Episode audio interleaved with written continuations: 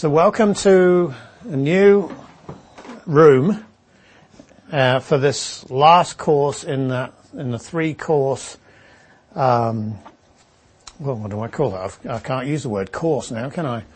Uh, the, uh, the kind of the the three courses that build into one theme, which goes through the entire Bible, following particularly the covenantal structure of the Bible. And the reason that I choose the covenantal structure of the Bible is because of my understanding of covenants. My understanding of covenants are simply that they are an amplification of, in God's case, of divine speech about something important.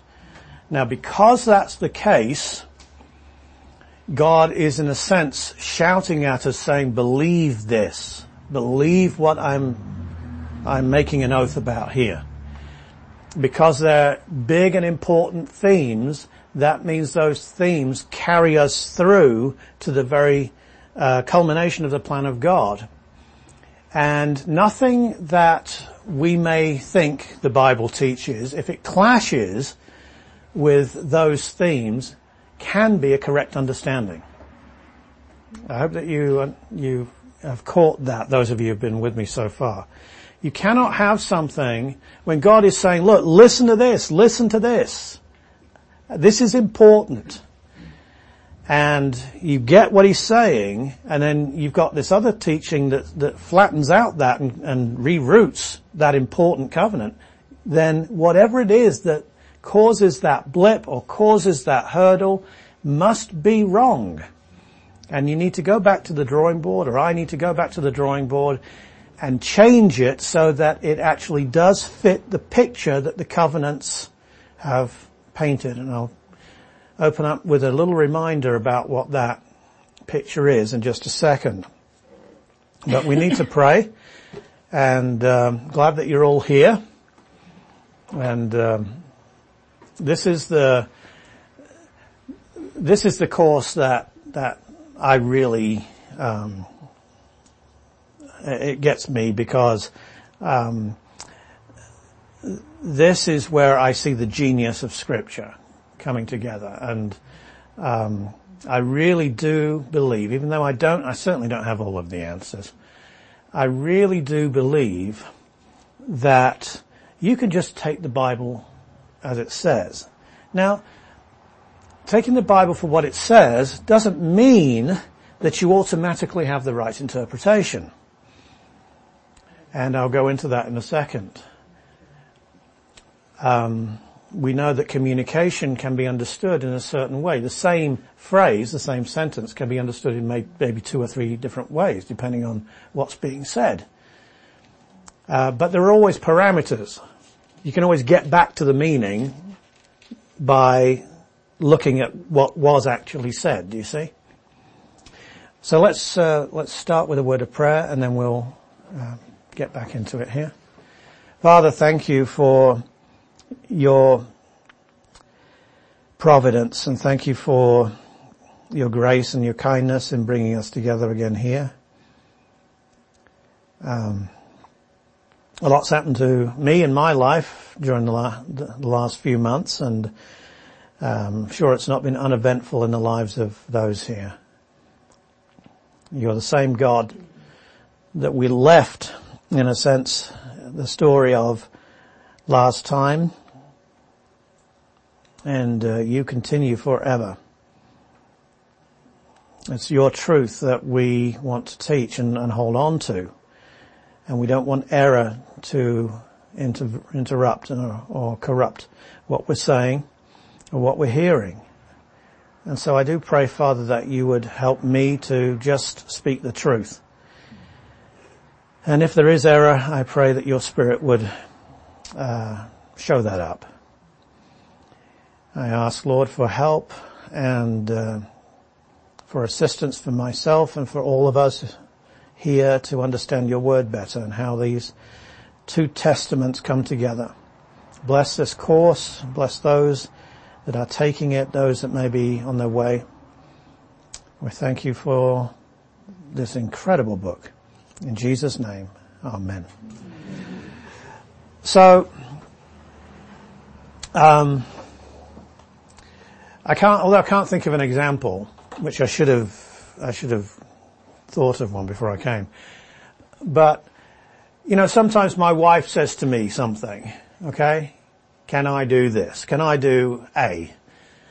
And I take it to mean do this. And she says, well, what are you doing? And I said, well, I'm doing what you told me to do. And she said, I didn't tell you to do that. I told you to do this. oh, I see. That's right. Okay. Um, you know, sometimes uh, a short communication particularly uh, can be uh, an opportunity for us to, intrude a meaning into it, or to put more detail into it than needs to be there. Fill it out more than needs to be there, and then we, we kind of sometimes gild the lily too much and go off into a misunderstanding because of that.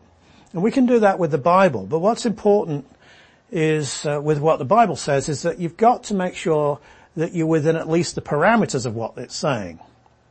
You can't say that something is biblical and then point to a proof text that doesn't have anything to do with what you say that you're talking about. Do you see? I, will give you a, an example here. So, um, I have a Calvinistic strain in me. Okay, it's okay. I don't, I'm not, you know, I don't need an inoculation or anything like that. But, and I'm not. Oh, yeah, it'll it'll it'll be a series. It'll be a series of five inoculations. It, it, but no, it won't be actually because of what I'm going to say next. But I, uh, for all of that, I do find some some important truths in in Calvinism. I don't find the whole truth in Calvinism. Um, I think that Calvinism is a deductive theology just as much as Arminianism is, a, is a deductive theology. They have strengths and weaknesses in the different areas. And uh, most Calvinists have never met, have never, sorry, read Arminius, and if they'd read Arminius, half the time they would think they were reading Calvin. Um, it really is, he's not that kind of a person. So, uh, John 3.16, okay? Come on, you can do it. Let's get rid of that one. so John 3.16, for God so loved the world, cosmos, uh, that he gave his only begotten son, that whoever, whosoever believes in him should not perish, but have everlasting life. The emphasis in the Greek is on the preposition so. Okay? So loved the world. So the emphasis is on God's love and the uh, the uh, overwhelming intensity of that love. Okay, we understand that bit. What about the word world? This is the trouble sometimes in this uh, in this little verse. Does world mean, as many Calvinists, not all Calvinists, but as many Calvinists believe, does this mean the elect? Only those people for whom Christ died. Okay? Or does the world mean, as it does in certainly many contexts that are unambiguous, and as it does in every theological dictionary known to man, uh, does it mean like the uh, the unsaved or sinful world system or world, worldly way of thinking, yes? It can mean the planet, but um, usually doesn't. Um, well, in this, you, would be surprised to know that that some Calvinists, in their zeal to um, to uh, preach the third point, which is the most contentious point, limited atonement, believe that this is a strong proof text for limited atonement. I once saw R.C. Sproul trying to to uh, insist on this. Uh, but you see, what he didn't realize is that what he was doing is that he was bringing his own deductions into his understanding of this definition of this word. He'd already, in other, other words, got his theology before he went to the verse for a, a proof of the theology. Do you see? What I'm talking about when I'm talking about the parameters of understanding is that we cannot do that. That is about face. That is the wrong way to do theology. Doesn't matter who's doing it. And uh, in this context, without doubt, world means, and it, it goes together with whosoever, and it means the unsaved world. As it does uniformly, actually, in John's um, writings when he's talking about salvation. And that's easy from 1 John chapter 2. You can see that quite clearly. Love not the world nor the things that are in the world. Yes? That cannot be the elect, can it? Alright? Also notice what happens when you stray outside of the parameters of meaning. Or what I call parameters of meaning. And that is that this, if you look at this, let, let's, uh, let's, let me repeat the text and see what you make of it. God so loved the elect, that he gave his only begotten son that whosoever of the elect should believe, okay, should not perish but have everlasting life. What you've done to the verse is you have made it a mere truism. You've made it what's called a tautology. Okay? tautology, it's just like uh, saying the same thing in two different ways. You're not saying anything different, okay? God so loved the elect that he gave his only begotten son that whosoever the elect believe should not perish. Well, of course they won't. Of course they won't perish. Because he's given, the son's been given for them, do you see? It, it, it, it doesn't make really, it doesn't have any punch to it. Do you see? But in the context of John's theology and what uh, is being spoken of here, uh, the whosoever's in uh, verse uh, 17 or verse 15, the uh, the world in verse 17, and then what he goes on to say in verses 19 through 21 of John 3 is that uh, um, light has come into the world, but men love darkness rather than light because their deeds were evil. Do you see? Well, men is a, just another synonym for this. It's in the same kind of train of thought, do you see? Men generally, the world generally. This is the unsaved train of thought. So we're not within the parameters of the meaning of that verse. You can't go to the verse and come away with limited atonement from just reading the verse. You have to bring limited atonement to the verse. Do you see that?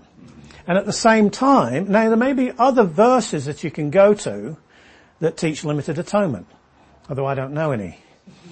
But uh, I know the ones that they go to. But my point here is not to debate that particular doctrine. My point is that please understand that in reading the scriptures and in trying to understand what God's saying, sometimes we, we don't quite get it exactly right, but we are within the parameters of what must be right if we are really paying attention to the words and we're basing our beliefs on what God is actually saying rather than bringing our beliefs to what God's saying and then doing this. Do you see? Does that make sense? Oh, look at it. She gave me a micro eraser. All right. So. So. Having said that then, let me paint uh, the picture quickly from the last two courses. And sorry if this is uh, vain repetition to some of you, but I think it is important that we get the right trajectory. So remember that things start off in Genesis chapter 1 with what I've called the creation project. Now I'm calling it a, project because things go skew-whiff in chapter 3. But there's an awful lot of the Bible still left.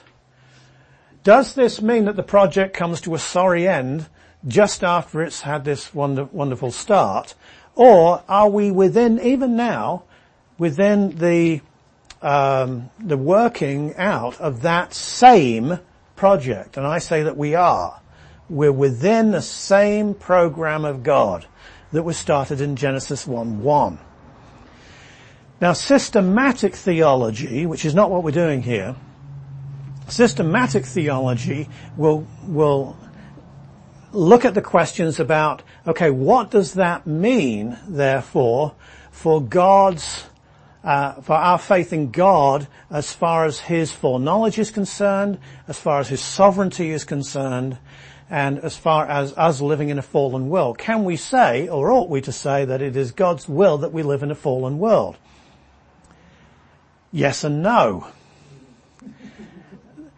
How is it yes? Well, because if he really didn't want it, he could have prevented it.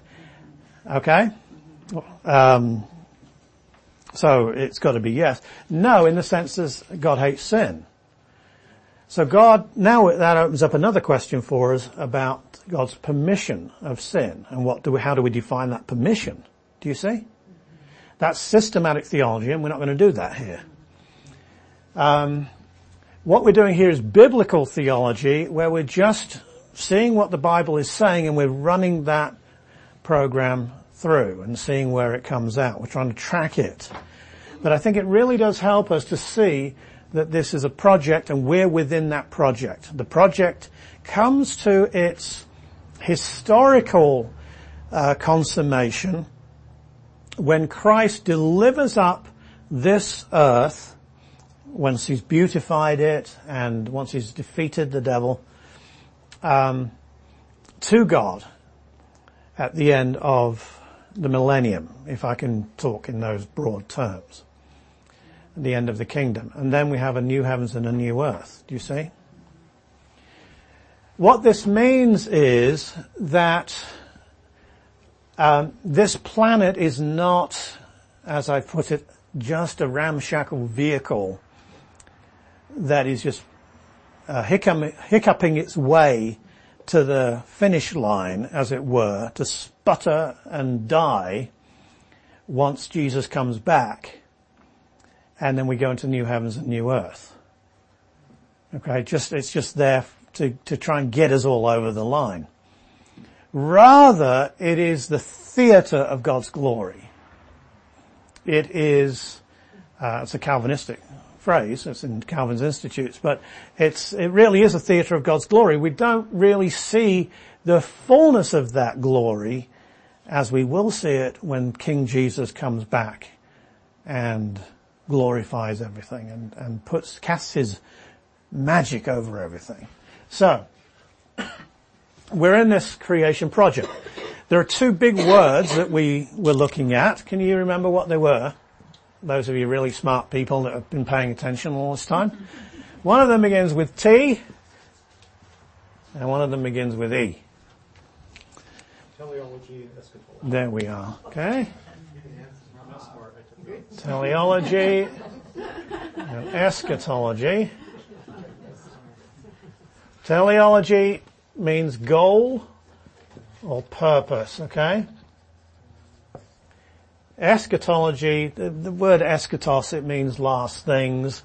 Okay, so uh, it really deals with the culmination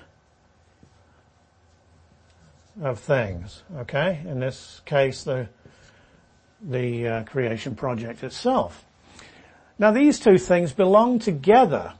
Okay, they must never be separated. They often are separated in different theologies and they shouldn't be. And that's why the biblical covenants are so important because they keep these two things uh, together and stop them parting. Teleology, we are heading towards a purpose. That's why this is a project. Creation was a project that was started at Genesis 1 and uh, that project does meet its fulfillment in Christ's reign. And then eschatology is the movement from the starting line to the finish line. Now why is that important? If we just look at eschatology like a lot of dispensationalists and premillennialists do, then eschatology just is something that we look at at the end. It's the last things and we just tack it on to the end of our systematic theologies and we deal with it then. And sometimes, you know, we can get flashy little books with, with uh, dragons on them and uh, solar eclipses on them and sell them by the millions because we're just fixated about the end times, you know? And who's the little toe on the beast and all of that. Um, and who cares? So, that's not what we want to do and we don't want to look at the Bible that way.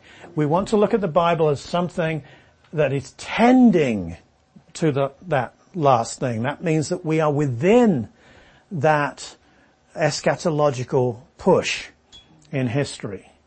Now when we look at the Bible that way, I hope you can see that we're, that we're being carried along on that wave. Do you see? And the Bible is an eschatological book. And, uh, you know, that, that does mean, it does mean the sorry end of, of many, um, people who've built whole ministries just on the end times. But uh, it's a better way of looking at things because it takes you uh, through the whole Bible, gives you that that uh, whole counsel of God rather than kind of just focusing on one thing, fixating, fixating on that one thing, which is always a dangerous thing to do.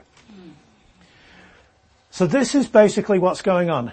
How is this accomplished? It's accomplished by, really by one thing. One thing. Um, and that is language.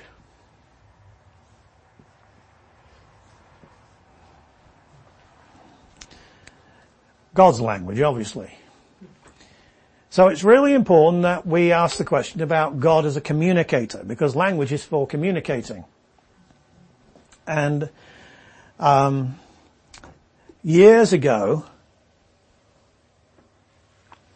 when I had a bit of time on my hand, um, I'd lost my job, and I just I don't know. Uh, it was an interesting, difficult but an interesting phase of my life. Um, my attention was drawn to several questions by the books I'd been reading. Many of those books you would find extremely boring and and so on, and they were they. Some of the authors were not even orthodox authors. Um, you know, Karl Barth's Church Dogmatics I was reading, and I was reading um, you know, a lot of uh, millennialist works. I, I, still read a lot of our millennialist works. And I was reading systematic theologians and I was trying to, oh, and apolog- apologists, and I was trying to understand the idea of worldview, the, the worldview that the Bible presents. You say, well, what's so great about that? Well, the worldview is only useful if it's coherent and if it can be explicated to people. Um, apologetics, do you know what apologetics is? The defense of the Christian faith to unbelievers and, well, to believers too. Apologetics is only useful if it can be, can be uh, expounded from the scriptures themselves if, if you can't go to the scriptures and say this is what the Bible says, then I hope you can see that you have disconnected your defense of the Christian faith from the book that the Christian faith comes from. Some apologists actually do do that quite well. But I was concerned with, with not doing that because I didn't believe that that was God honoring. So, that means that this question of, of God's language and how he communicates is very important. So the, the basic question was asking, I was asking was, what kind of a communicator is God? Well, faith and wanting to glorify God and, and so on, uh, wants to give an unthinking answer to that because that's what God expects, which is God's a really good communicator because He's God. And that's as much as we have to think about it. The problem is that actually that doesn't answer any question for us. That's just a pious, you know, glory, glory, glory, glory, glory, glory, holy, holy, holy, holy, holy God, with not even thinking about what you're saying. Um, we don't want to, we don't want to approach scripture, the word of God that way. We don't need to be afraid of asking questions about God.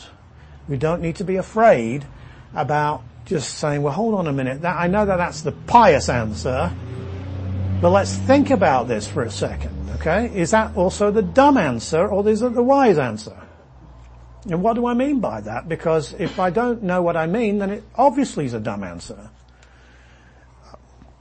So, granting that God is a good communicator,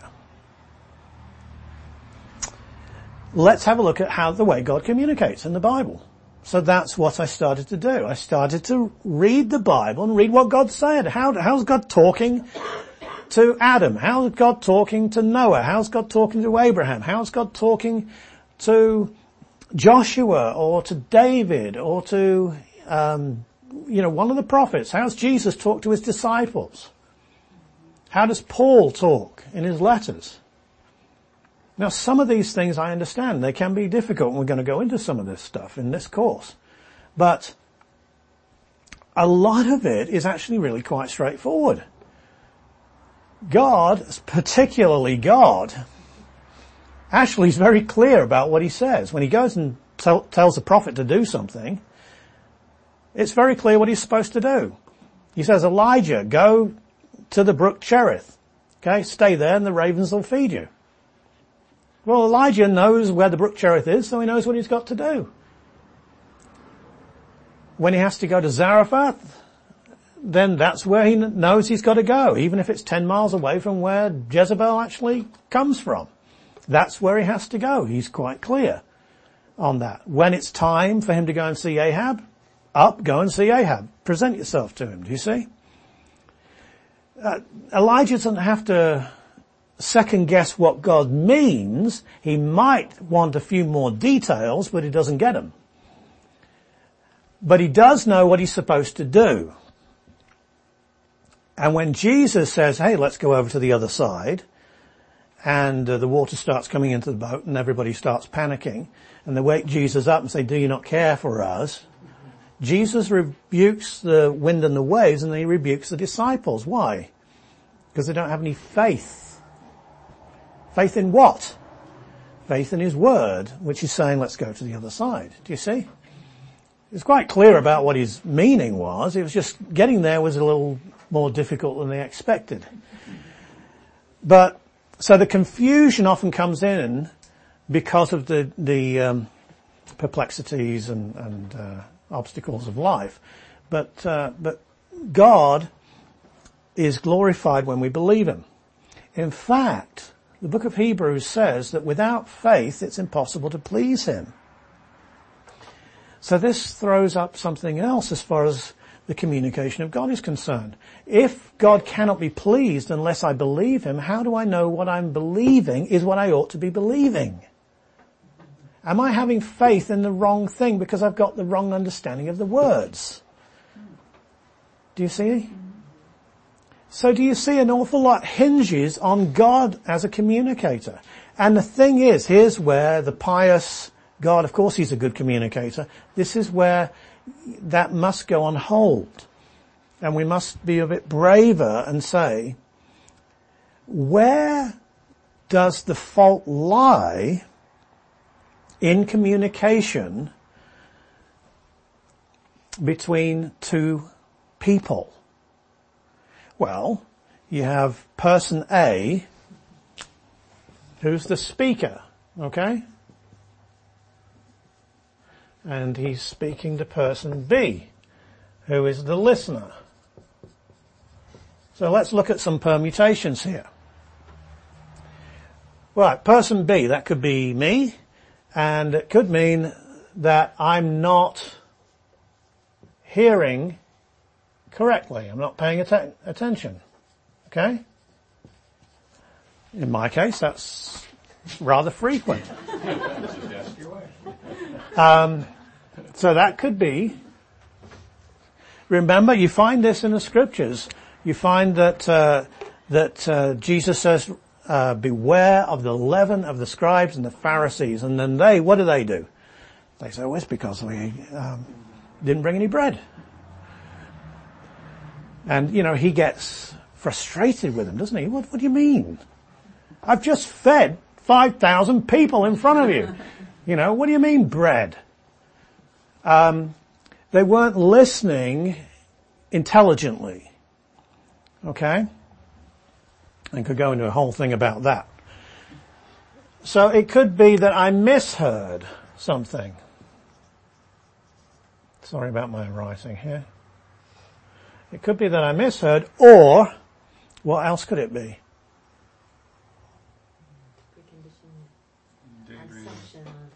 Could be an assumption. That's good. Maybe I didn't like what I heard. That's right. I didn't like it. So I was prejudiced against it. Okay, what about over here? What's his responsibility?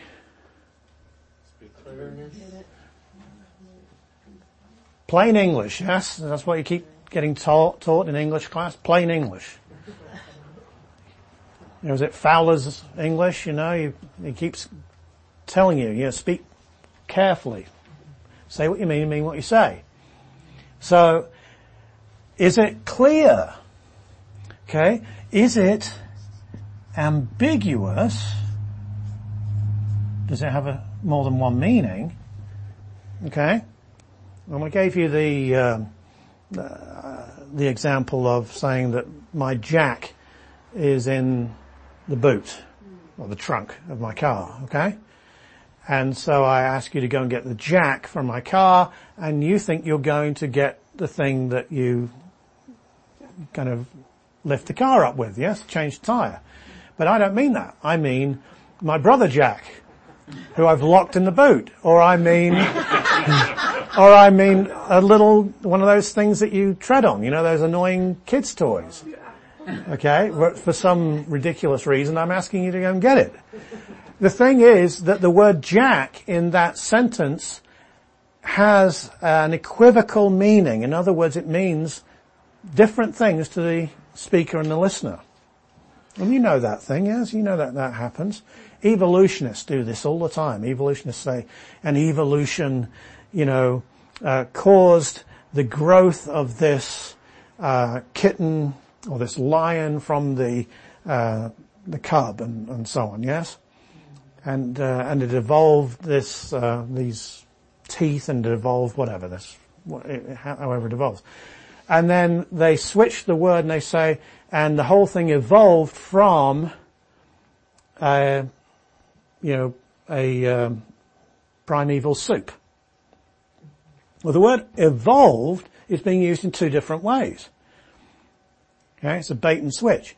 Firstly, it's it's uh, actually a, a uh, adaptation is what's meant. Okay, adaptation. Well, that's fine. The other one is a, a, completely transmutation of things, not adaptation, but a mutation of things. Okay, which involves insuperable barriers that are not there for adaptation like finch beaks and so on. Adapt, that's adaptation. But uh, if the if you say the finch came from I don't know a dinosaur or something like that, then you're talking about transmutation, and that's a, a different use of the word. So, does God speak like that? Especially about important stuff. Okay? If he's ambiguous, I hope that this, you, you see that this starts to have a kind of a worrisome problem for faith. Okay? What about if God prevaricates? that he doesn't actually say what he means, you know, you gotta kind of, yeah, but, you know, and I keep saying this about my wife. Okay? And it's probably not true, but it makes me feel that it, the problem's not me. Okay? that she's just not a very good communicator. Okay, whether she is or she isn't, that's by the by. But we all have said, I'm not sure, I can't think of the words, and I'm not sure I'm not communicating this very well, but this, that's kind of what I mean. Okay? And then you think, no, that's not what I meant, I mean this. Yes? We're, we're prevaricating and we're, we're, we're not really saying what we mean clearly. Well, does God speak like that? Does he prevaricate? You see, in these two issues here, and other kinds of issues, the fault is not the listeners. The fault is the speakers. If God doesn't speak clearly, it's not the listener's fault. If God makes covenant promises, for example, to David and, about his throne and about the land,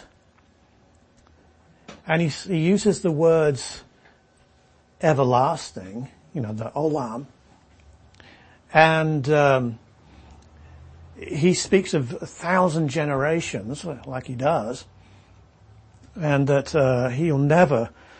Um, uh, you, are as the, uh, the, the waters of Noah to me, you know, talking about his faithfulness to Israel. You're the apple of my eye, you know, the, I will never go back on my word to you. And then lo, and behold, you get to the end of Malachi and you turn the page and you're in, now that you're in the New Testament and all of a sudden Israel's the church. And there's no Davidic throne anymore, that's, that's in heaven. And Jerusalem is New Jerusalem. Um, and Israel is actually the whole globe. National Israel is, gets saved if they get incorporated into the church, which is the true Israel now. If that's the case, I hope you can see there was very good reason for all of these people in the Old Testament to say, well, why didn't you say that then? Because obviously they had faith in the wrong thing.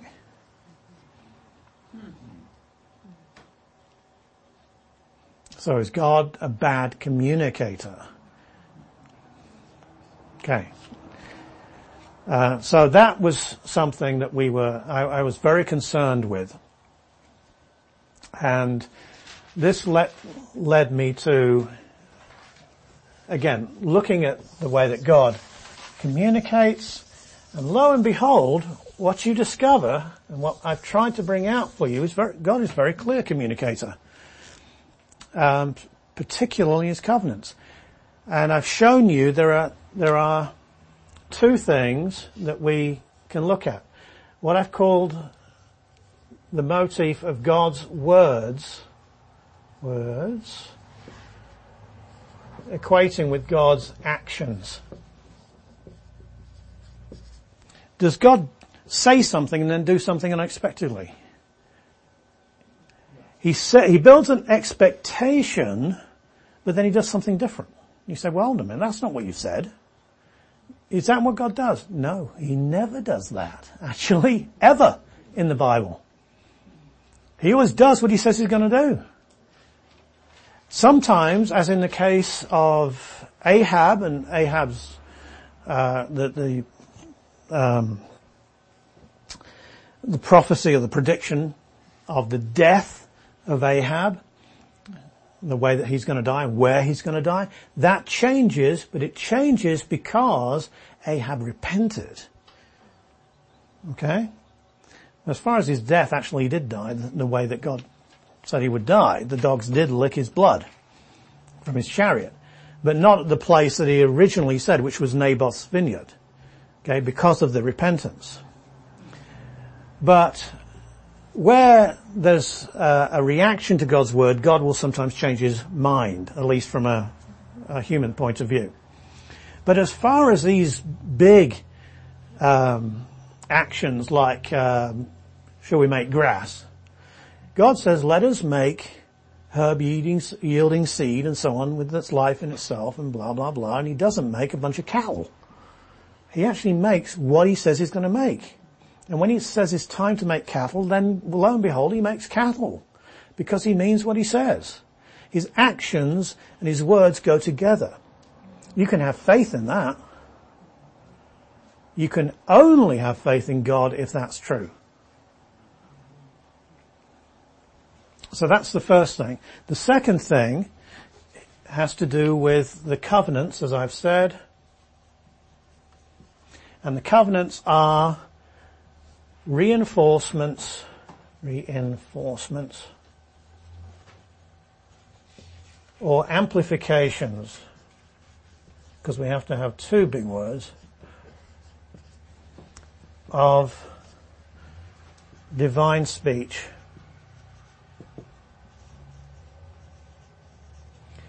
about something important. Flood, that's pretty important stuff. That's the first covenant. I'm bringing a flood and I'm going to destroy everybody. You better build a boat. Okay, that's big stuff. Um, Abraham, I'm going to make a, a, people out of you and going to bless you and through you all, uh, give you this land and through you all the world will be uh, blessed. That's big stuff. David, throne. Um, Phineas, priesthood. The new covenant, salvation to Israel, and then Jesus promising it also to um, all of his followers in um, the breaking of bread, and then Paul applying it to the church in 1 Corinthians 11, as we will see. Salvation. Big stuff. Not small stuff. So does this go through to the big stuff which the covenants cover? Absolutely it does. Do you see? That's what's so, so important about this. what we're doing now is that we are, we've got to the end of the Old Testament and we had all of these different expectations. Let's put that word up there because it's really an important word. We had all of these expectations and these expectations were built up by what God said. And he didn't just say it once. He repeated it again and again and again, didn't he, in the prophets? And it didn't change over hundreds of years. It was the same message about land, about the people of Israel, about safety, about blessing, about productivity of the land, about peace, Uh, about the nations finally being blessed, about this, this great king of righteousness coming to rule on the earth and bringing in righteousness and justice on the earth, about the wolf lying down with the lamb and all of this stuff. Bringing up these expectations, temple ministrations and so on, God's words, but will they be fulfilled in the way that the words expect us, oh, oh sorry, raise the expectation in us that they will be fulfilled. Yes, I believe they will. That's where we're at now as we enter the New Testament because supposedly for a lot of people there is a problem between um, harmonizing the two testaments. How can you possibly go from the Old Testament into the New Testament and not go and reinterpret the Old Testament from what the New Testament tells you.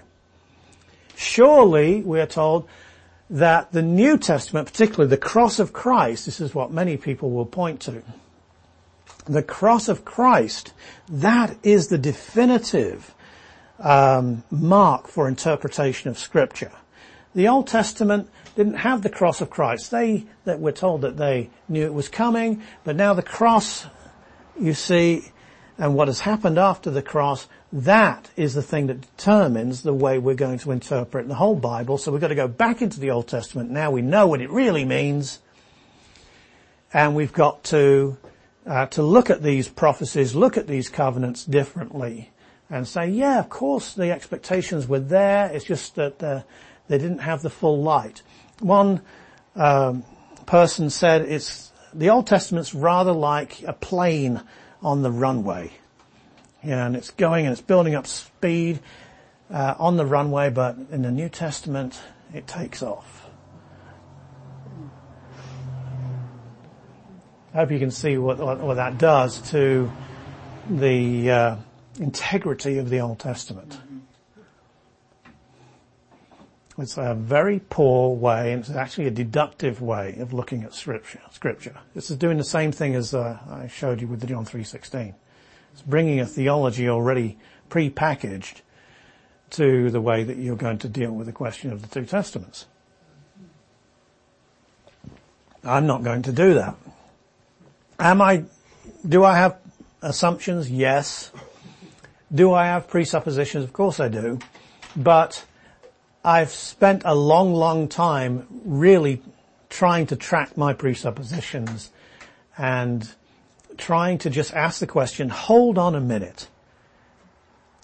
How can that be in light of what's been said before? And am I just to, to take this pious jump of faith and automatically say, uh, just think church, church, church, church? Or do I need to just kind of hold off a little bit and, and ask, is he really talking about what I think he's talking about? Because I've got an assumption, do you see? That's clouding my vision. I really do believe that that is what's happening and I also predict that you're going to have some of your assumptions challenged in this course you're going to think you know what Paul is talking about. But in light of the expectations that we've already seen in the Old Testament, I want you to rethink it because he is a Jew and he's just got the Old Testament. He doesn't have the New Testament. He's writing some of it. Okay? That's his Bible. The question is, does he see a continuity or discontinuity? between the two and then what kind of a continuity is, is it? Is it um, a typological continuity? Do you understand what I mean by typological? In other words, is the only continuity between the Old Testament and the New Testament the fact that we can find Christ sometimes in the book of Leviticus? In, maybe in the feast and in the lamb and so on. It, it, that's types. Okay?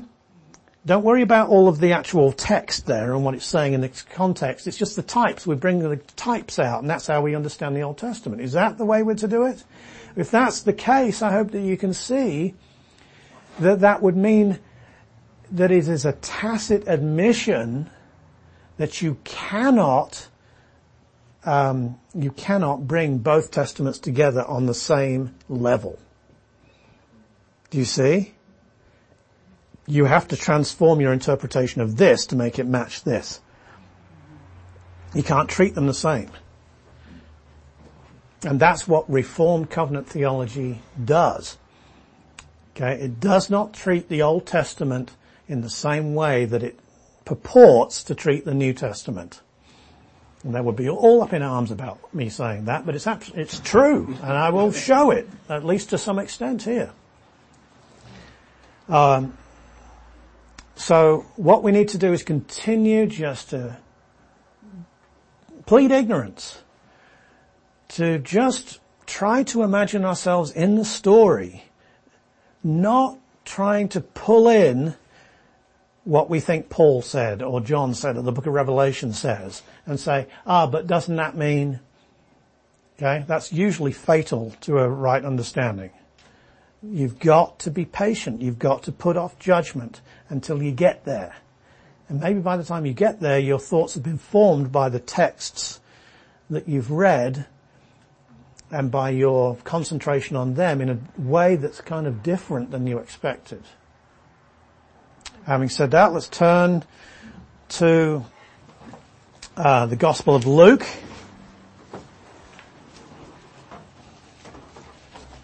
That's my introduction.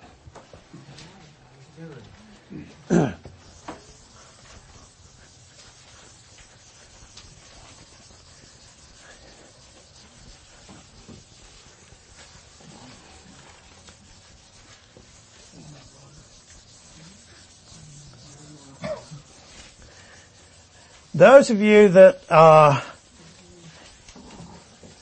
obedient and godly students will have been reading the Gospel of Luke already because that's what I set you as homework last time. Um, and you won't make excuses like, I forgot. Okay? That's what my son says. Did you do your homework? I forgot. Uh, now, before you, stay there in Luke, I'm just going to read uh, one line from Matthew 1. The book of the genealogy of Jesus Christ, the son of David, the son of Abraham. And it gets going, of course, on that. Matthew is the earliest gospel, unless you are teaching in one of the major seminaries in um, in America, in which case Mark is the earliest gospel. But I still believe that Matthew is the earliest gospel. I believe that the 19 centuries of church history actually did get it right, and the German higher critics didn't. Um, and I believe that, that, that Matthew wrote circa 40, 41 AD. He's early. And wh- how does he start off his gospel? Who does he speak about? He speaks about Jesus the Christ, the Messiah, and he speaks about two important Old Testament personages. He talks about David and he talks about Abraham. Both extremely Jewish people, very key to uh, the self-understanding of Israel and Israelites. David the king, Abraham the one who was given the land and the seed promise and so on, yes? The descendant, they are, the Jews are the descendants of Abraham. So, kicking off the book of Matthew, you have this first foot forward that is very much on Jewish territory and we're right up, uh, sorry, meeting the expectations that we had when we stepped out of the Old Testament. Just notice that. Is that the case in Luke's gospel because I thought Luke was writing for Gentiles. Most people think that that's true. Let's have a look here and uh, it does mean that we have to read quite a, a bit, okay, and follow this through. But this is what we're talking. We're talking about expectations here as we look at the announcement passages in the Gospels which will be, of course, because of the birth narratives and so we're talking about Luke and Matthew. And the, the question is really a simple question. These Jews, in this context, what would they have thought? Let's try and read and let's, let's see. So, let's try not to make any squeaks here. Verse 5. Luke 1. There was in the days of Herod the king of Judea a certain priest named Zacharias of the division of Abijah. His wife was of the daughters of Aaron. Her name was Elizabeth. And they were both righteous before God, walking in all the commandments and ordinances of the Lord, blameless. But they had no child because Elizabeth was barren. Well, that reminds us a little bit of, you know, some Old Testament figures, remember? And they were both well advanced in years. So it was that while he was serving as priest before God in the order of his division, according to the custom of the priesthood, his lot fell to burn incense when he went into the temple of the Lord, and the whole multitude of the people was praying outside at the hour of incense. Then, surprise, surprise, this is not the usual event. An angel of the Lord appeared to him standing at the right side of the altar of incense. Providence had brought him into that place where he is offering incense at the altar in the temple at that time. Remember it says as the lot fell and as, uh, as uh, the last verse in Proverbs 16 tells us, you know, the lot is cast into the lap, but the whole determining thereof is of the Lord. And uh, this is providence here. When Zacharias saw him, he was troubled. Of course he is and fear fell upon him. But the angel said to him, as angels tend to when they're introducing themselves, do not be afraid. Zacharias, for your prayer is heard and your wife Elizabeth will bear you a son and you shall call his name John. Um, can't get into the wonder of this little announcement, but he'd been praying even though he was advanced in years and, and it was hope against hope, in a sense, he'd still been praying. And little did he know what kind of an answer he would get to his prayer. Um, God sometimes says no, and of course that's a, that is an answer. But sometimes he says yes, and is, he says yes in a very surprising way. And that certainly happened here. you will have joy and gladness and many will rejoice at his birth. And he will be great in the sight of the Lord and shall drink neither wine nor strong drink. He will be filled with the Holy Spirit from, uh, even from his mother's womb. This is no ordinary guy. He will turn many of the children of Israel, notice that, Israel to the Lord their God. Well, who's the angel talking to? A priest in the temple. Zechariah is thinking about Israel. He's thinking about Israel's past. He's thinking about the Hebrew scriptures. He's not thinking about the church.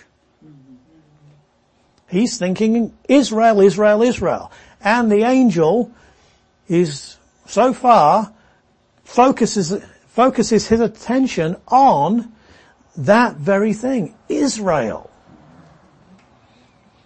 He will also go before him in the spirit and power of Elijah. Um, he was asked in John 1, John the Baptist was asked, are you Elijah? And he said, I am not. Okay? Jesus said, uh, if you will have it, Elijah has already come, and is speaking about John the Baptist. But remember, that's because uh, John the Baptist came in the spirit and power of Elijah, but as far as the identity of the two people, they were not the same. So when he was asked if he was Elijah, he said no. That's important because the end of the Old Testament, the last three people that we find are the Lord and Elijah and Moses. Okay, those are the last three persons in the Old Testament. And remember the uh, prophecies there in chapters 3 and 4 of Malachi, which are mainly to do with the second coming. I just remind you of those. but he comes to turn the hearts of the fathers to the children and the disobedient to the wisdom of the just to make ready a people prepared for the Lord. Zacharias said to the angels, how shall I know this? For I am an old man and my wife is well advanced in years. And the angel answered and said to him, I am Gabriel, who stands in the presence of the Lord, or presence of God, sorry, and was sent to speak to you and bring you these glad tidings. Alright, do you think that Zachariah understood what Gabriel was telling him? Or did he have to spiritualize it? Did he have to make a type out of it? Mm-hmm. in order to understand it. No. Gabriel's a very good communicator. But behold, you will be mute and not able to speak until the day these things take place because you did not believe my words. Ah, I see that's the problem, you see. That's the problem. It's always the problem. Good, godly man, but even good godly man sometimes will not believe what God says. There's a warning right there, the beginning of Luke's gospel, which will be fulfilled in their own time. And the people waited for Zacharias and marveled and lingered so long in the temple and so on, and uh, comes out and, um, of course, John is uh, is born a little later. Then you find the annunciation to Mary six months later, verse twenty-six. Now in the sixth month, the angel Gabriel was sent by God to a city of Galilee named Nazareth to a virgin betrothed to a man whose name was Joseph of the house of David. The virgin's name was Mary. And having come in, now, now, by the way, at this time, um, the house of David's in tatters. You know, we've gone 450 years, something like that, since the last prophet. and we've had all of that um, intertestamental nonsense and all the apocalyptic language that people think is wonderful, you know, in Third Maccabees and Book of Enoch and so on. Um, and we've had all of that stuff going on in the intervening years. We had the Maccabean revolt. We had uh, the uh, uh, the corrupting of the priesthood under the um, can't think of the name. Anyway, uh, uh, the uh, Antiochus and those people, who I still can't think of. I'll, I'll, I'll get it in a minute. And uh, you, you had the Romans coming in and dissipation of the rule of Israel. In fact, uh, there had been no king in Israel since 586 BC. And he wasn't a very good one. That's why, you know, that, that it happened. Zechariah was a rotten king. And there was a bunch of rotten ones before him. So, so what? If this is the house of David. 500 years. Well, we are within the program, the plan of God. And so this detail is important. Having come in, the angel said to her, Rejoice, highly favored one, the Lord is with you, blessed are you among women. And when she saw him, she was troubled at his saying and considered what manner of greeting this was. She probably did. That's a strange way of coming through the door and, in, you know, first thing out of your mouth. Then the angel said to her, do not be afraid, Mary, for you have found favor with God. And behold, you will conceive in your womb and bring forth a son and his name, uh, shall call his name Jesus. That's, uh, uh, Yeshua, you know. If you uh, hung around a bunch of Hebrew Christians for a while, they, are always calling him Yeshua, okay? Mm-hmm. Isn't Yeshua in Greek, it's uh, Jesus in Greek, and it's spelt in Greek, okay, here. So it's Jesus, okay?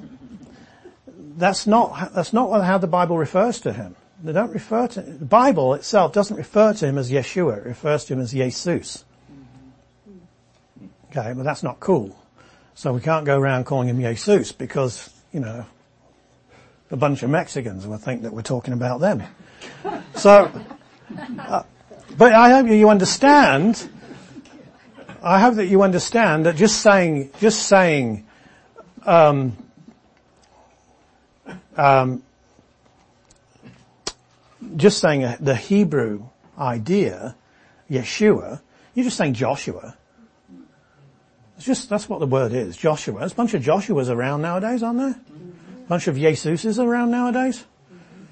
So he's Jesus. Now everyone knows who we're talking about. Okay. He will be great and will be called the Son of the Highest. And the Lord God will give him the throne of his father David. There we are. Now, certainly, um, there's been a long time, there's been a huge wait, but the expectation which has been stirred up by the Old Testament and the Word of God is still there. The throne does not mean the throne of God in heaven. That's not the throne of David. And if it was, then Gabriel needed to have a footnote here to explain what he was meaning. Otherwise, he was guilty of a disambiguation. He was uh, guilty of not saying what he really meant because he knew if he'd have said the throne of David, any Jew in the first century would have thought, ah, that's the throne in Jerusalem. That's David's throne. If he didn't mean that throne, but he knew by his communication that that's what people would mean, he would be guilty as a communicator of misleading Mary. And we've all done that. You can use the truth to deceive somebody. Any car salesmen here? this is a classic, you know. Well, yeah, probably, you know, if it was working and actually wasn't going to fall apart, you know, as soon as I drive it off the lot, it might be. But you see, uh, people can use words in a in a way to mislead people, can't they? Why? Because they know, ah, that's what they're thinking, and I know something else. But if I continue to to uh, use these words, they will agree, think thinking they're they're agreeing to what I'm saying when uh, I'm actually not. I'm equivocating. You see? Do you see that? Is that what God's like? Yes, he is, according to uh, a bunch of uh, Reformed scholars. Although that's not the pious thing to say, and they would never say that. It actually ends up being what they do.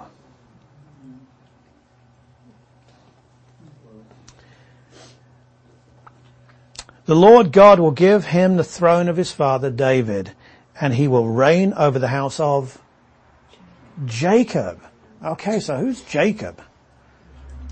Well, we know Jacob, Israel in the Old Testament, it's not talking about the actual person Jacob, and most of the time it's not, after the book of Genesis, it's talking about Israel, the nation of Israel. It's just another name for Israel. So here we are at the beginning of the New Testament and an angel from heaven is using the terminology Israel, Jacob in the same way the Old Testament does. Again, just kind of log this away because maybe the apostle Paul doesn't get the memo. And maybe he uses Jacob in a misleading way. Really meaning the church, which means that the New Testament would be using it in two different ways, and that would make it confusing. We'll come to that. Israel, is Israel Israel in the, in the New Testament, like it is in the Old Testament? Or is it the church? He will reign over the house of Jacob forever and his, of his kingdom there will be no end. Well, the house of Jacob in the Old Testament's on earth. Israel's on earth. It's been given a plot of land on earth. Genesis 15 described the limits of it. The prophets again and again and again talk about it. Remember Ezekiel 40 through 48. Looks as though we've uh, picked the night of the uh, Redwood Valley form, yeah, Grand, yeah, Grand Prix or something. Anyway. Look at verses 31 through 33 and tell me what covenant is being dealt with. The Davidic. Straight away we're in covenantal territory here. Okay, first chapter of the Gospel of Luke, covenants. It's covenants that raise those expectations. How does Mary respond to this? Mary said to the angel, how can this be since I do not know a man? The angel answered and said to her, the Holy Spirit will come upon you and the power of the highest will overshadow you. Therefore also that Holy One who is born will be called the Son of God. That's an amazing statement in that context. That really is an amazing context, uh, statement, excuse me. Uh, to us, we've read it so many times. Of course he's the Son of God. But the baby is go- who is going to be born is going to be the Son of God. You don't read that in the Old Testament. This is a stunning announcement. It Doesn't contradict anything in the Old Testament, but it's definitely a new bit of information. Now indeed, Elizabeth, your relative, has also conceived a son in her old age, and this is now the sixth month for her who was called barren. For with God nothing will be impossible. Nothing that's possible is impossible. Something that's impossible is impossible. Okay? It's not possible for God to sin. Do you see? It's not possible for God to make a square circle because they're not the same things. Do you see? So it's within the realms of, of, of potentiality what is possible. Then Mary said, Behold the maidservant of the Lord, let it be to me according to your word, and the angel departed from her. Okay, so she's just believing on the word the same way Zachariah should have done. But I, I hope you can see there's no, there's nothing here to even intimate that the Old Testament expectation is not going to be fulfilled.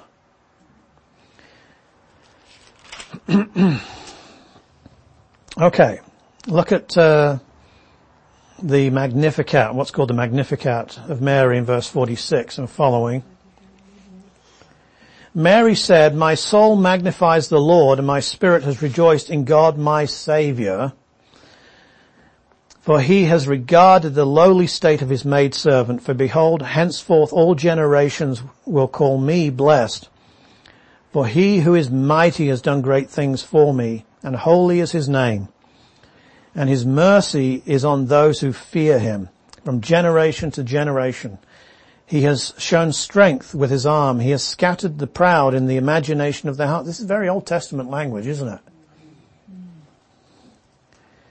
He has put down the mighty from their thrones and exalted the lowly. You could put this Magnificat into the book of Isaiah or, into Ezekiel. I mean, it just fits there. It's, it's, it's the same kind of stuff.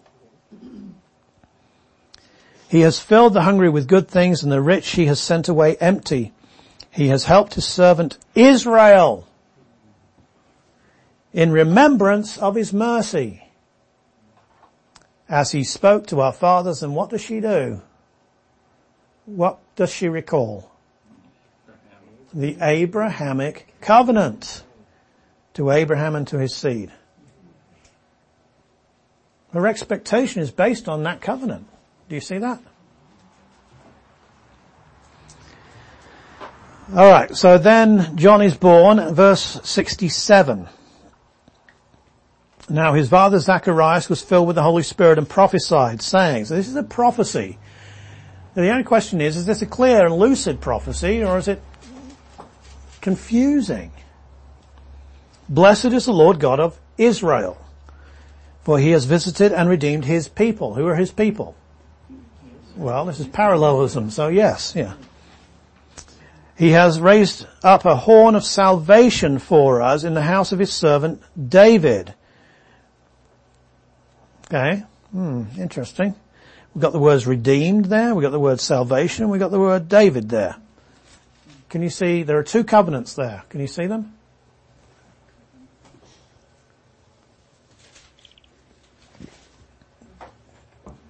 Well, tell me one of them. Davidic. Okay, why can't you find the, the other one? The reason you can't find the other one is because you're not paying attention to what I said last time, which is that the, there is something that the covenants, Noahic, Abrahamic, priestly, Davidic, don't have within them to bring about their own fulfillment. What is the thing that's necessary in order to bring those covenants to fulfillment? Salvation. Cleansing. Salvation. Okay? So what's the other covenant that's in there? The new covenant is in there. Remember I told you that the covenants are mixed by the prophets. Jeremiah does it, Isaiah does it, they mix these covenants together because they all belong together. Alright? Yeah, they're not exclusive at all. So, she is realizing that this promise of a savior, because she's, uh, and, and sorry, Zacharias, and this promise of, of, um, uh, somebody who's going before the Lord, he knows Isaiah 40, he knows Malachi, chapter 3. So that's the, in that case, he knows this is not just Davidic language and Abrahamic language, but this is also New Covenant language because it's salvation. These, this would be the expectation that he would have. Anyone have any issues with that? As he spoke by the mouth of his holy prophets, there you are, who have been since the world began that we should be saved from our enemies. Who's the we? Israel. Well, do the prophets talk about Israel being saved from their enemies? They certainly do. When? Ah. Eventually. Eventually. Yes, that's an, that's a, a culmination, a last days thing. But you see, that's the great expectation, isn't it? That God in salvation will come and save Israel and raise them up. This was his expectation. And from the hand of all who hate us to perform the mercy promised to our fathers. There's his expectation. To remember his holy covenant and the oath which he swore to our father Abraham. What's the, what's the covenant? The Abrahamic. And what's really interesting here is that word covenant there, which is diatheke in uh, the Greek New Testament, that's actually the center, right at the center of a structure that you wouldn't see. You don't see it in the English, but you see it in the Greek if you if you structure the Greek out. That uh, one line answers to uh, or mirrors uh, a line that's further on. And it's what's called a chiasm. Uh, that in Greek is not X. Okay, it's the Greek word, uh, Greek letter chi, you know, ka. And so when you have that, okay, please don't think it's Xmas. It's not. okay? It's, that's a chi, okay? That's for Christ, okay? It's just short for Christmas. Um, but, so you have, oh, well, I shouldn't have done that. So when you have that, you have a kind of a, stru- a sentence structure uh, where you have the first sentence and then you have an answer to that later on, okay? Something like that. I mean, I'm not doing it very well here. But things answer in a chi structure. And right at the, the center of that chiasm, chi, so it's called a chiasm, okay? At the center of that chiasm is kind of the main word or main thought of that structure. And in that chiasm there, that word covenant is right at the center. Okay, showing you that, that thematically, that's the big focus here. Okay? John, you got a strange look on your face over there. Okay. It's just a normal look. Alright. I'm sorry. Alright. Alright. Okay. So, notice that he says in verse 73, the oath. Why is the oath important? Because covenants have a bunch of window dressing on them. And sometimes what, what folks do is that they focus on that window dressing Okay, like the Noahic covenant, and uh, you know that um, uh, if anyone slays somebody, they will be slain by uh, the hand of man. Yes, that's not in the oath. That's kind of part of the announcement, but the the covenant itself is the oath that's taken. So the focus is not all of the window dressing on a covenant. The focus is on the oath that's taken. That's what I mean by the, by the covenant. Alright? And this is what he means by the covenant. Why? Because he tells you the oath. That's the covenant. What is the oath that was taken in Genesis 15 by God when he passed through the paths? Had to do with the land and it had to do with the descendants. The hope of Israel. to grant us, that's Israel, that we, being delivered from the hand of our enemies, might serve him without fear. And we see that over and over and over again in the prophets where you will lay down in safety. Okay? In holiness and righteousness before him all the days of our life. Isaiah 11. Uh, Jeremiah 23. And you, child, will be called the prophet of the highest. He understands that he's a forerunner and because he understands something of Isaiah 40, he understands that the Lord is coming. He's expecting the Lord to come and set up this kingdom. For you will go before the face of the Lord to prepare his ways, to give knowledge of salvation, there's the new covenant, to his people by the remission of their sins. That's what Israel has waited for. Through the tender mercy of our God, with which the day spring from on high has visited us. and so on. Now, all of that is, it, it, all of it is in line with the expectations of the Old Testament.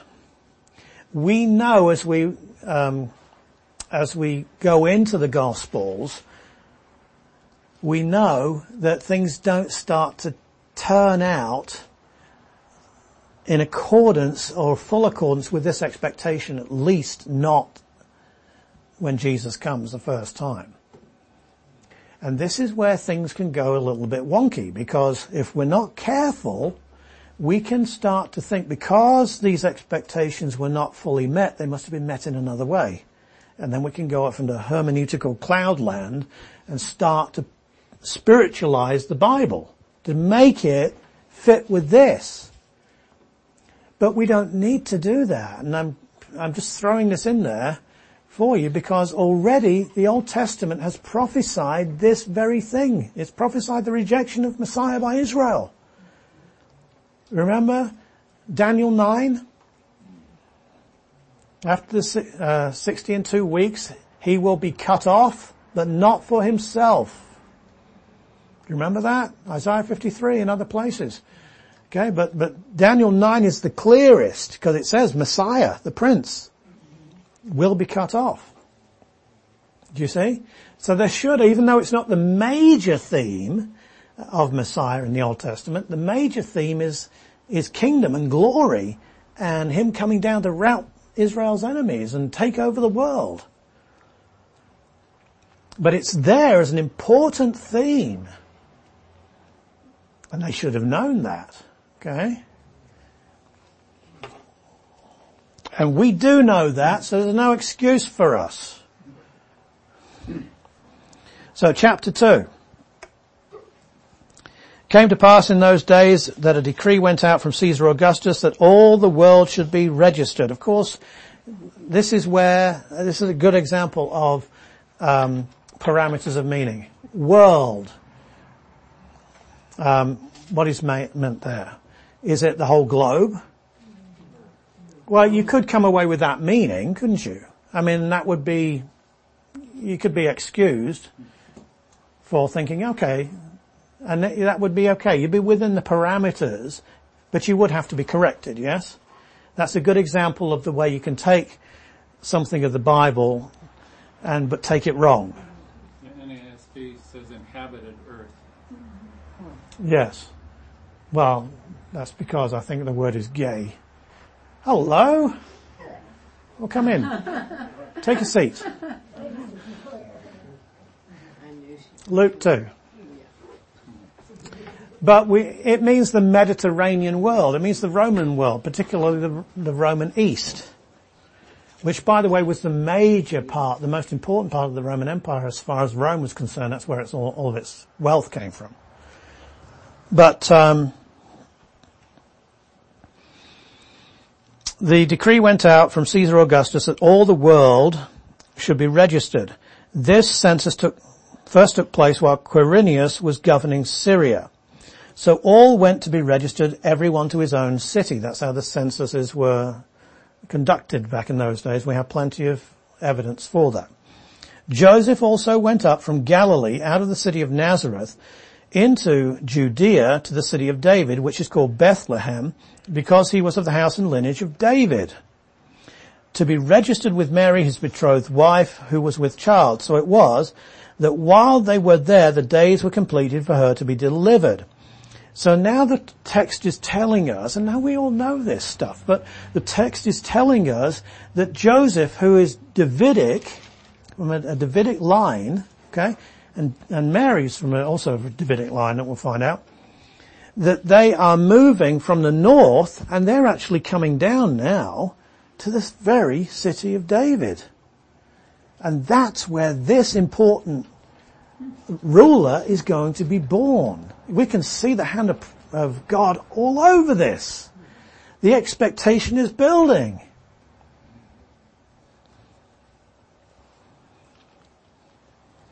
And she brought forth her firstborn son and wrapped him in swaddling clothes and laid him in a manger because there was no room for them in the inn. A very lowly birth. In fact, what's, what's truly astonishing about this uh, is is how anonymous the birth of this individual is.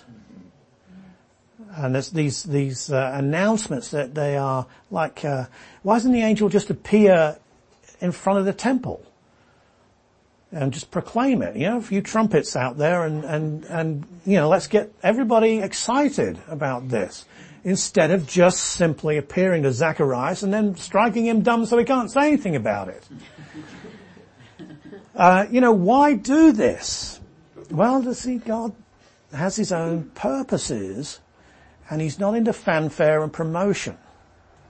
Okay? That's something our modern churches need to learn. God's not into that stuff.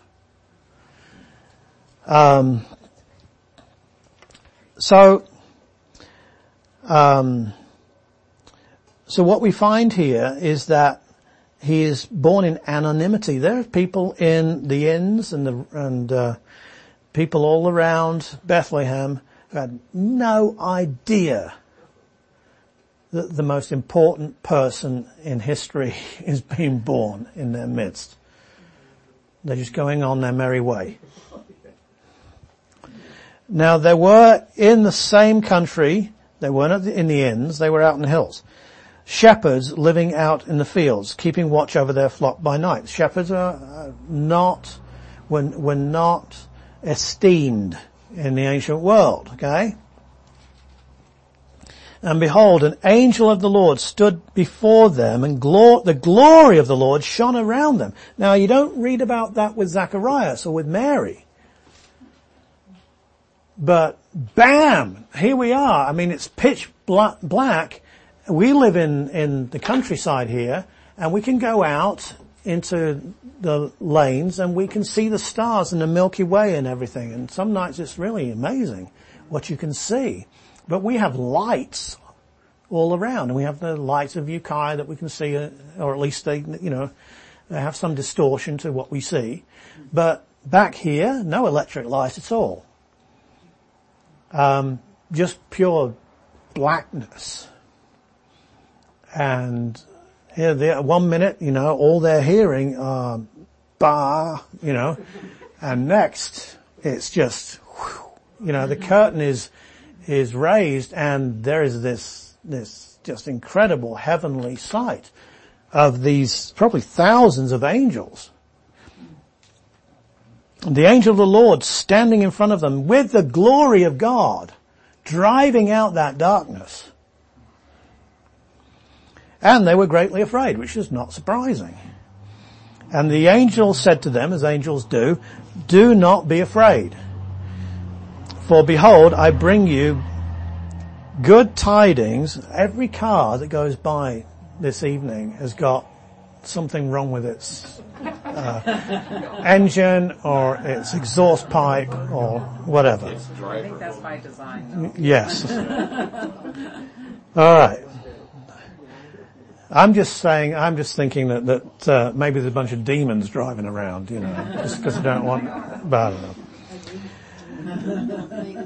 Do not be afraid, for behold, I bring you good tidings, that's, gos- that's gospel, evangelion, of great joy, great joy, great joy. Yeah, we've been told that. I mean, that's everybody says that, you know, Merry Christmas, great joy and all that.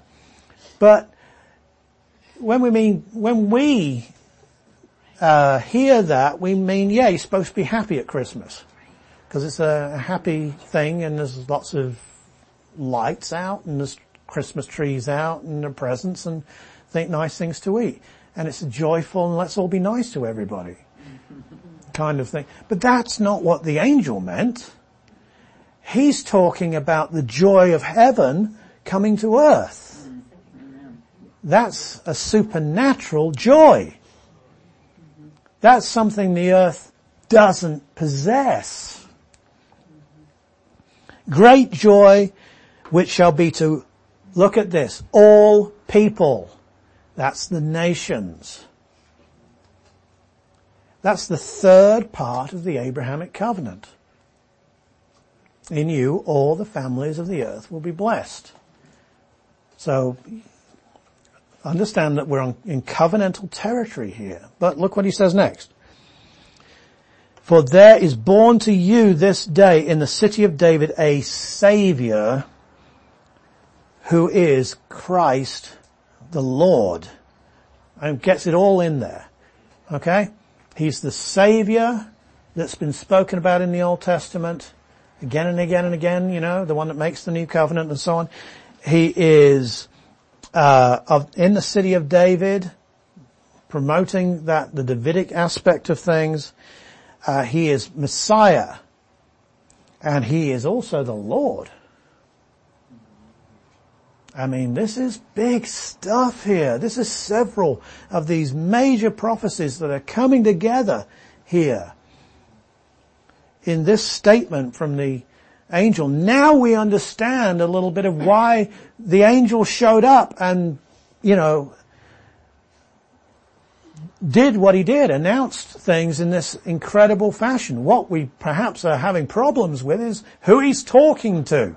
Why did he decide, to show up on a hillside and talk to a bunch of shepherds? We can close that door if you want. Of course he's in now, but I mean, but, um,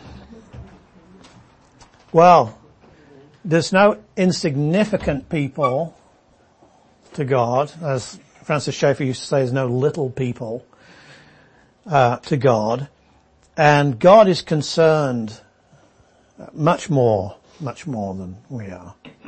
He is concerned with all people, not just whatever rank they may be. So here you have new covenant language in the midst of messianic language. And this will be the sign to you. You will find a babe wrapped in swaddling clothes lying in a manger. And suddenly there was an angel, uh, with the angel, a multitude of heavenly hosts praising God and saying, glory to God in the highest. On earth, peace. There's that Old Testament word. Peace. Goodwill toward men. Um, this is not merely the birth of a prophet. This is not the birth of anyone that we have met in the Old Testament. I mean, this is extraordinary. John the Baptist doesn't get this treatment. Uh, Moses doesn't get this treatment. David doesn't get this treatment. Nobody. Solomon doesn't get the treatment. Nobody gets the treatment like this. This is the connection. This is the person. This is the person that we have expected all the way from Genesis 3.15. The skull crushing seed of the woman. This is him. This is why there's such a fanfare here. But it's so odd because it's to the wrong people. It's like, no, Gabriel, not, not to the shepherds. I told you to go to the, to the castle, you know, or to the, the center of Jerusalem.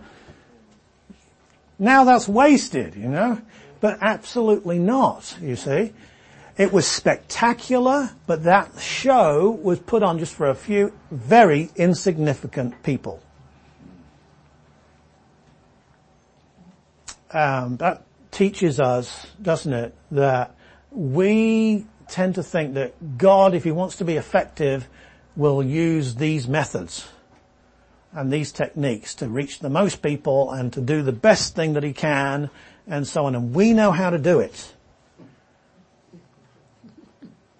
And these techniques can work. I'm, I'm going to be careful not, not to go preaching here, but, but these techniques can work. It doesn't mean God's in them. In fact, God very often, He uses the, you know, the day of small things. As I'm preaching through the book of Revelation, or teaching, sorry, I'm teaching through the book of Revelation on Wednesday nights, and uh, we've gone through the seven churches in the book of Revelation, and uh, the last two churches are very interesting. You have the church in Philadelphia, which has little strength and has kept his word and not de- denied his name. And you have the church in Laodicea, which uh, says of itself that it's rich and doesn't need anything and doesn't know that it's poor and rich uh, and miserable and wretched and blind. Okay? One of them is, thinks it's really got it together. But Jesus is actually outside the church knocking on the door, isn't he? Verse 20. He's not even in the church. He's not even in the fellowship. The other one, he is in a fellowship, but they're weak. But there's a door opened, but that door, they don't, they don't sense revival around the corner. In fact, there isn't any intimation is there any kind of revival or change that happens. It's just that something incredible is happening, but it can only be seen from the heavenly side. That's how God is. We have to be Philadelphians, not Laodiceans. Laodiceans are all about looking at themselves and looking at their own achievements and using technique to get there. Philadelphians are all about what really matters keeping the word of God and not denying Jesus' name. Okay? One of them may mean that you are small and you are weak, of little strength.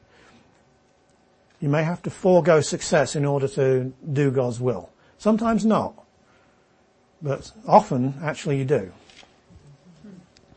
And I said I wouldn't be preaching, but I did. So, um, so here, I hope you can see, you have Davidic covenant, you have Abrahamic covenant, you have New covenant, they're forged together and they are dealing, they are, um, all together in that one expectation. Then you have the presentation in the temple. And, um, Behold, verse 25, there was a man in Jerusalem whose name was Simeon, and this man was just and devout, waiting for the consolation of Israel. That's not explained. Why isn't it explained? Because we should know, we've been reading in the Old Testament, what that means. The consolation of Israel is that Israel is going to uh, finally be blessed by God. The kingdom that's been promised is going to come in there's going to be peace and safety in Israel and the enemy's yoke is going to be thrown off.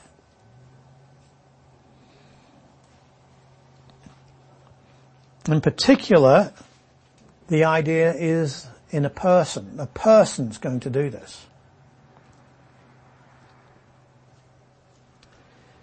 And the Holy Spirit was upon him. And it had been revealed to him by the Holy Spirit that he would not see death before he had seen the Lord's Christ, Messiah. All right. Well, he was getting on. He was getting old. We don't know when the Holy Spirit had revealed this to him, but I bet it wasn't five minutes before Jesus showed up. I bet it was years and years before. And he was growing older and he was growing older and he was waiting and the expectation was there and maybe uh, at certain times he was wondering, did he hear right? Should he reinterpret this? You know, is God going to actually come through here? I'm getting older here, nothing's happening. Is this the one? No, that's not the one. You don't enter into these texts unless you, you read those things into the lives of these people. Okay? Yes, they're paragons of faith. Yes, they're godly men. And yes, they're, they're waiting for these things. But they're just like you and I. So last week I was preaching on uh, this last Sunday, yesterday. Okay. I was preaching on Obadiah. Obadiah, you know, who Elijah comes to, remember that uh, we've not met him before, but but uh, Ahab is sent one way, or uh, he goes one way, and Obadiah goes another way, and Elijah is told to go another way. We have three people going three different ways, and God is, is designing the whole thing. And Obadiah meets up with Elijah. Okay, Obadiah is a godly man who fears God. He's obviously a man of great faith and great courage. You know, can you do that? He's in a court of Jezebel. He's seen these, uh, what she's done to the prophets of God, and then he's taken a hundred of them and he's hidden them. That takes guts. Okay, this man is a, he's a great saint. and comes across with Elijah. And what does he say? He's, he's afraid for his life because Elijah says, go and tell Ahab that I'm here, that Elijah's here. And, and although this is a man of, who fears God greatly and he's a man of faith, at the same time, he's also a man. Just like us. And he says, well, what happens if I go to Ahab and you disappear again for another three years? Because we've been trying to find you for three years and we, you know, all of a sudden here you are. What happens if the Spirit of God whisks you off somewhere? Then I'm a dead man. That's not a lot of faith in that, is there? Uh, he's fearing for his life. What happened to the fear of God that the previous verse had been speaking about? Still there. What happened to the faith? It was still there. But he's human. And his faith fails and his fear, you know, fails like Peter, like us. And I'm saying, unless you, you, uh, understand the human condition, don't think that, that Simeon was just blithely, peacefully waiting in this kind of trance of peace for years and years for Christ to come along. No, all of these doubts and fears would have come into his heart. And it had been revealed, oh, I've done that. So he came by the Spirit into the temple, the Spirit of God, who had told him years before that he wouldn't die before seeing the Lord's Christ arrange the time that he would come to the temple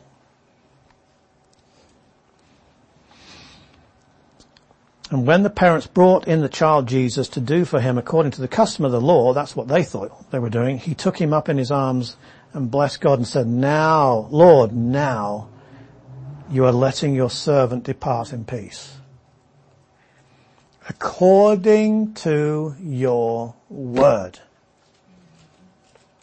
According to your word. You see, it always comes down to that. God means what he says. We just have to sometimes wait an awful long time.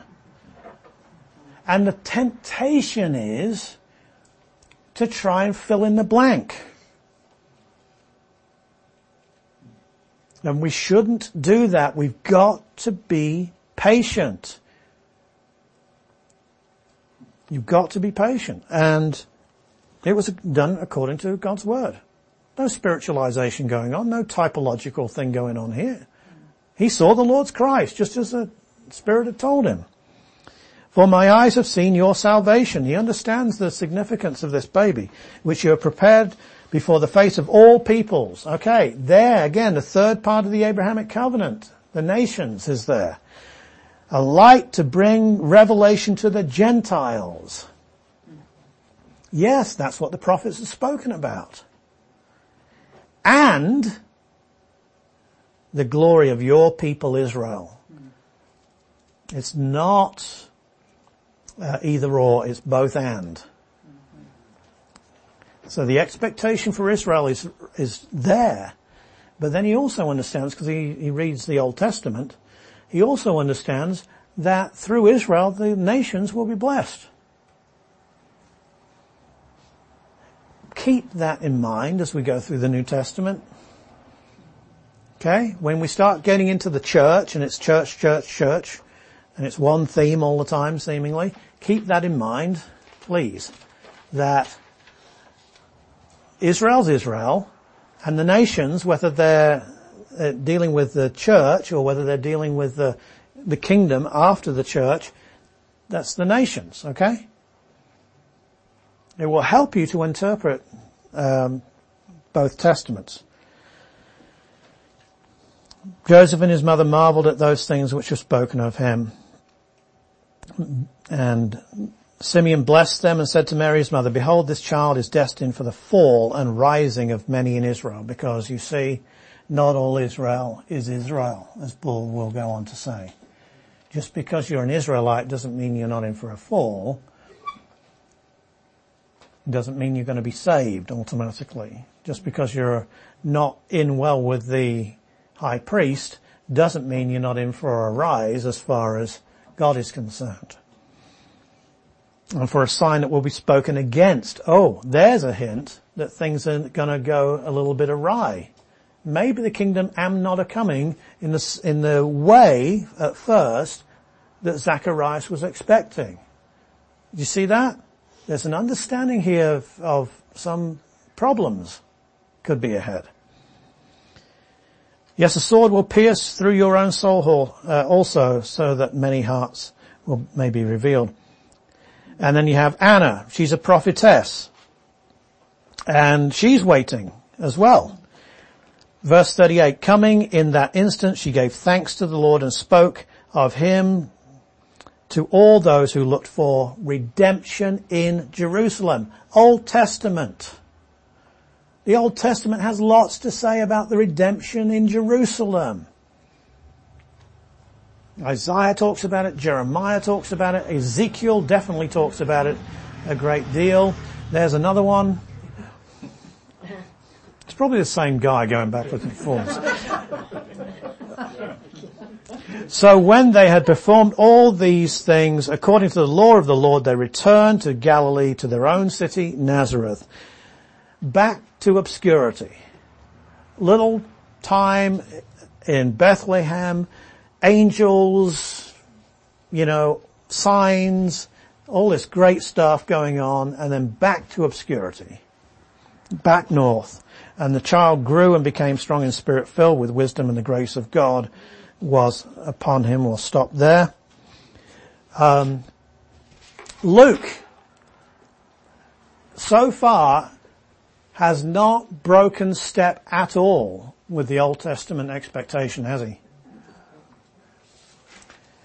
But, you know, as we go on, we're going to be looking for when Paul breaks step with that expectation. It's Paul, he's the problem.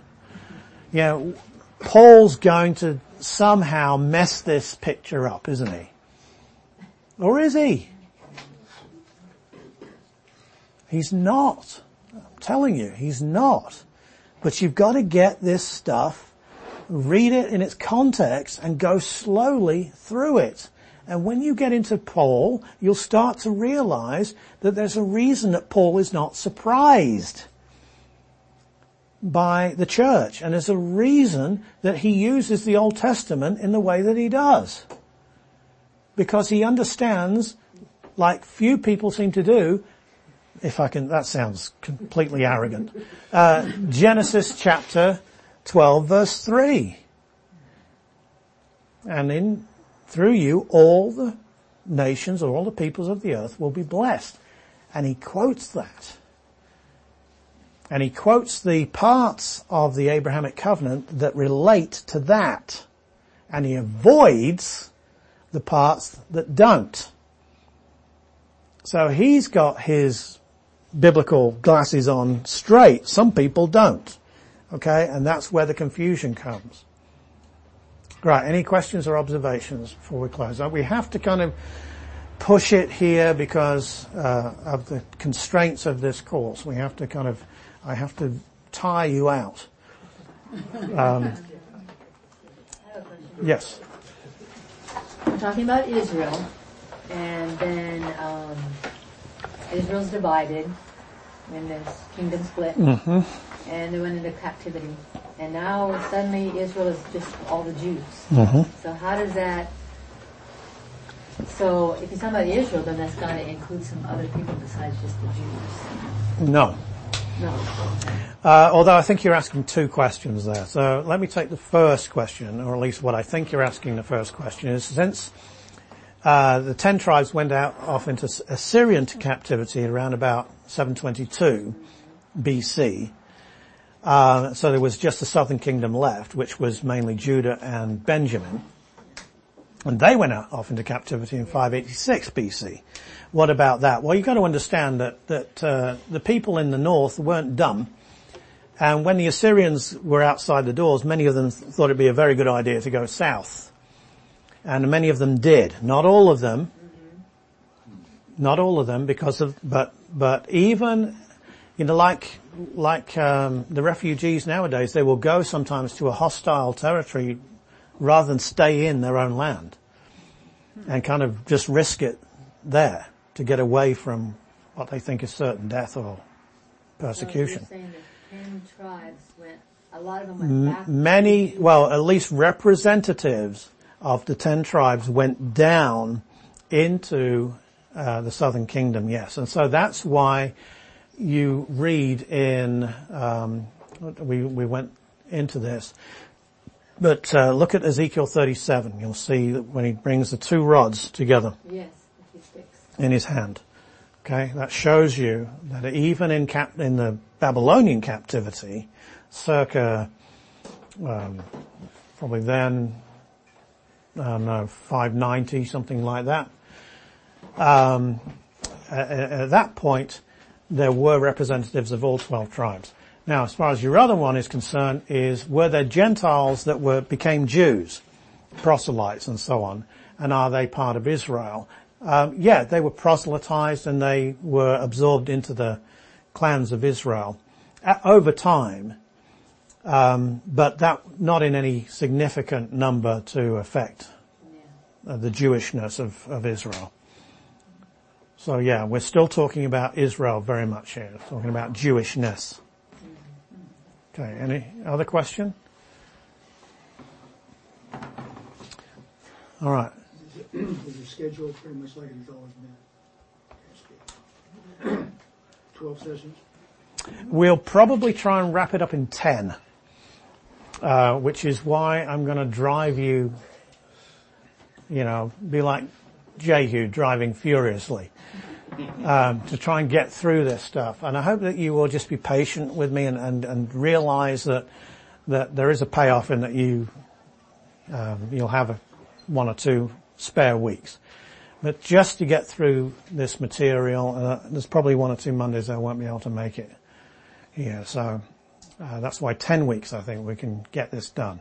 But it does mean that we've got to get uh, foot to the floor and, and really get on with this. So your homework then is keep reading through Luke's gospel. Um, try to mark up anything that's there that smacks of a covenantal flavor. Okay? If you think, oh, Davidic covenant or this, just mark it up. Okay? And just keep reading through Luke's gospel. If you want to read through the other gospels as well, that's great. Remember that Mark, he's written, writing for a Gentile audience, and he starts off, well, he calls him the Son of God straight away, and then doesn't call him the Son of God until the end of the gospel. But uh, Mark is is dealing with revealing Jesus' true exa- uh, identity over time, okay, through the circumstances of life. So, so Mark doesn't have an awful lot to say about the Messianic kingdom, although chapter 13 certainly is important there. Uh, John, again, is more concerned with the message of salvation and the new covenant and showing Jesus' true identity than he is with the tying it to the uh, Old Testament, although he does do it in John 2 and several other places. Uh, so we're really dealing here with to, to get the continuity from the Old Testament. Matthew and Luke do that for us. Luke does it surprisingly, probably more than Matthew does. And so that's why we're in Luke, because Luke really does make these covenantal connections strongly for us. So that, that's your homework. And uh, we'll see you next week and we'll keep uh, going through this material.